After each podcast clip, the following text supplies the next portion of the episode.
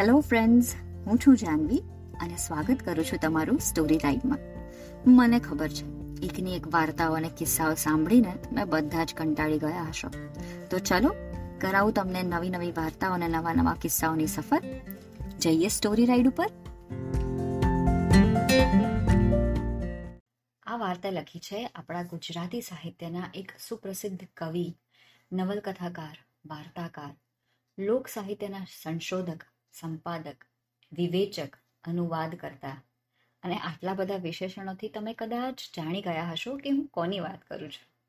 જી હા, શ્રી ઝવેરચંદ મેઘાણી. અને એમણે આ વાર્તાનું શીર્ષક આપ્યું છે, અજબ ચોર. તો ચલો, વાર્તા સાંભળીએ. એક હતો ચોર. એને એવું નેમ કે એક વર્ષમાં એક જ વાર ચોરી કરવી, બીજી વાર નહીં. એક દિવસ એ ચાલ્યો ચોરી કરવા. રસ્તામાં એક નદી આવી. ત્યાં એ બેઠો. એટલામાં એક વાણિયો નીકળ્યો.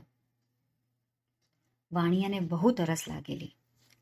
ખૂબો ભરીને જ્યાં પાણી પીવા જાય, ત્યાં તો ચોરને જોયો. વાણિયાના પેટમાં ફાળ પડી. પાણી પૂરું પીધું વિના એ ઉઠી ગયો. ચોર કહે, શેઠજી, પૂરું પાણી તો પી લ્યો. વાણિયો કહે, બસ ભાઈ મારે વધારે નથી પીવું. ચોર કહે, શેઠ, તમે ભડકોમાં? હું તમને નથી લૂંટવાનો. વિશ્વાસ રાખો. ને પાણી પી લ્યો. મારે તો મોટી ચોરી કરવાની છે. વાણીએ પાણી પીધું. ચોર કહે, શેઠ, તમારી પાસે આ લાકડી છે, તે મને આપો. પૈસા દઉં. વાણિયાના મોઢા ઉપરથી લોહી ઉડી ગયો. એ બોલ્યો, ભાઈ, મારાથી લાકડી વિના હલાય નહીં. લાકડીને ટેકી ટેકે તો હું હાલું છું. અહીં વગડામાં બીજી લાકડી ક્યાંથી કાઢું? ચોરે લાકડી ઝૂંટવી લીધી અને એને ચીરી. ત્યાં તો માહિતી ચાર રત્નો નીકળ્યા. દાંત કાઢીને ચોર કહે, શેઠજી, તમને મેં અભય વચન દીધેલું. તોય તમે મારી પાસે ખોટું બોલ્યા? લો તમારા રત્ન. મારે એ ન ખપે. તમે કઈ ગામ જાઓ છો? શેઠ કહે, ઉજ્જૈન નગરી. ચોર કહે ઉજ્જૈનીના રાજા વીર વિક્રમને એટલું કહેજો કે આજ રાતે હું ચોરી કરવા આવીશ માટે હોશિયાર રહે. વાણિયાએ જઈને વીર વિક્રમને ખબર દીધા. રાજા વીર વિક્રમ તો વિચારવા લાગ્યા કે, ઓહો, આવું બહાદુર ચોર કોણ હશે? આ ચોર તો સામેથી સમાચાર મોકલાવે છે. રાજાએ હુકમ કર્યો કે, આજ રાતે હું એકલો આખા નગરીની ચોકી કરવાનો છું. માટે બધા સિપાહીને રાતે રજા આપવી. કોઈએ આજ રાતે જાગવું નથી.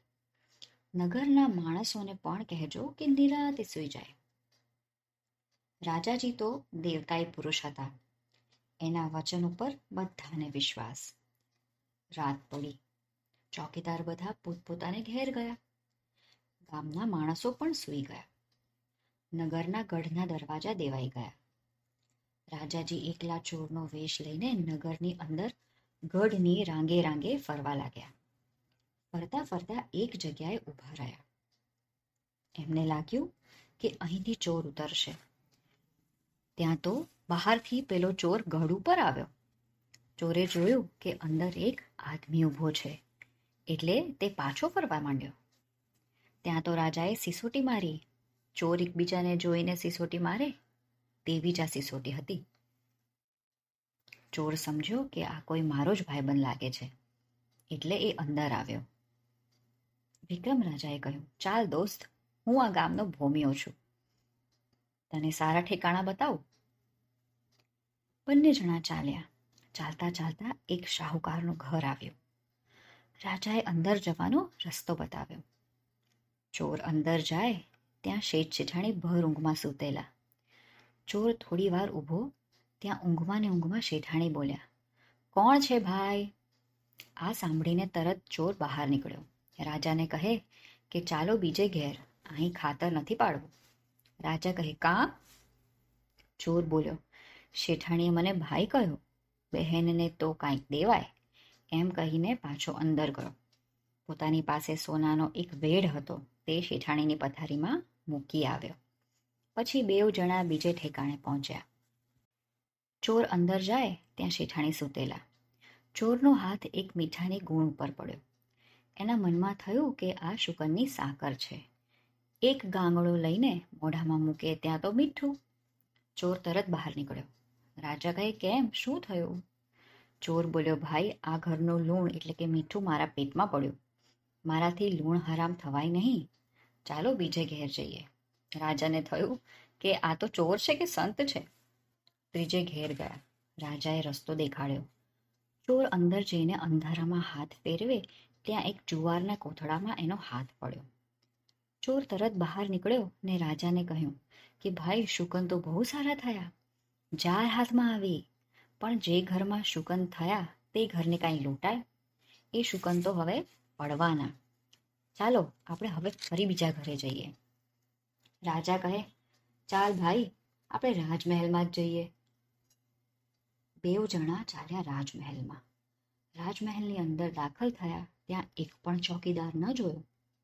ચોર પૂછે છે, ભાઈ આ તે શું? ગામમાં કોઈ ચોકીદાર જ નથી? દરબાર ગઢમાં એ કોઈ માણસ નથી? રાજા વીર વિક્રમનો બંદોબસ્ત તો બહુ વખણાય છે. રાજા કહે, અરે ભાઈ એ તો બહાર મોટી મોટી વાતો સાંભળાતી હશે. અહીં તો આવું જંધીર ચાલે છે. રાજા કશું ધ્યાન નથી આપતા. મહેલમાં રાણીજી હિંડોળા ખાટ ઉપર સૂતેલા. રાજા ચોરને કહે કે આ ખાટના પાયા સોનાના છે. પાયા લઈ લઈએ એટલે છોકરાના છોકરા બેઠા બેઠા ખાય. પણ ખાટ શી રીતે કાઢવી? રાણીજી જાગી જાય તો? પછી ચોરે ખાટ હેઠળ ઉપરા ઉપરી ગાદલા ખડકાવ્યા ખાટને અડે એટલો મોટો ખડકલો કર્યો. પછી છરી લઈને ચારે તરફથી ખાટની પાટી કાપી નાખી. એટલે રાણીજીનું શરીર નીચે ગાદલા હતા તેના ઉપર રહી ગયું. પછી ચોરે દાંત ભરાવીને ખાટને આંકડિયામાંથી ખેંચી લીધી. પછી એણે વીખીને ચાર પાયા જુદા કાઢ્યા. ચારે પાયા લઈને બંને જણા પાછા ઘરની રાંગે પહોંચે પેલો ચોર કહે, લે ભાઈ, આ બે પાયા તારા ને બે મારા. સરખો ભાગ. રાજા કહે, હું એક જ પાયો લઈશ, મહેનત તો તે કરી છે.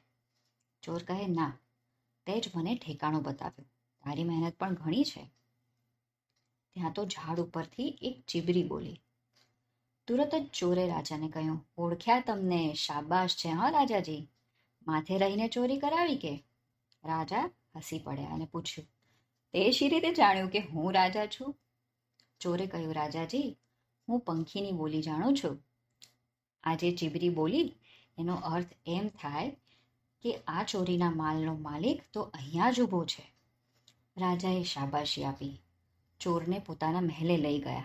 બીજે દિવસે મોટી કચેરી ભરીને ચોરને ઇનામ દીધું. એની નીતિના વખાણ કર્યા. એને રાજમાં મોટી નોકરી દીધી. હતી ને ખૂબ સુંદર વાર્તા. મજા પડી ને? આવજો.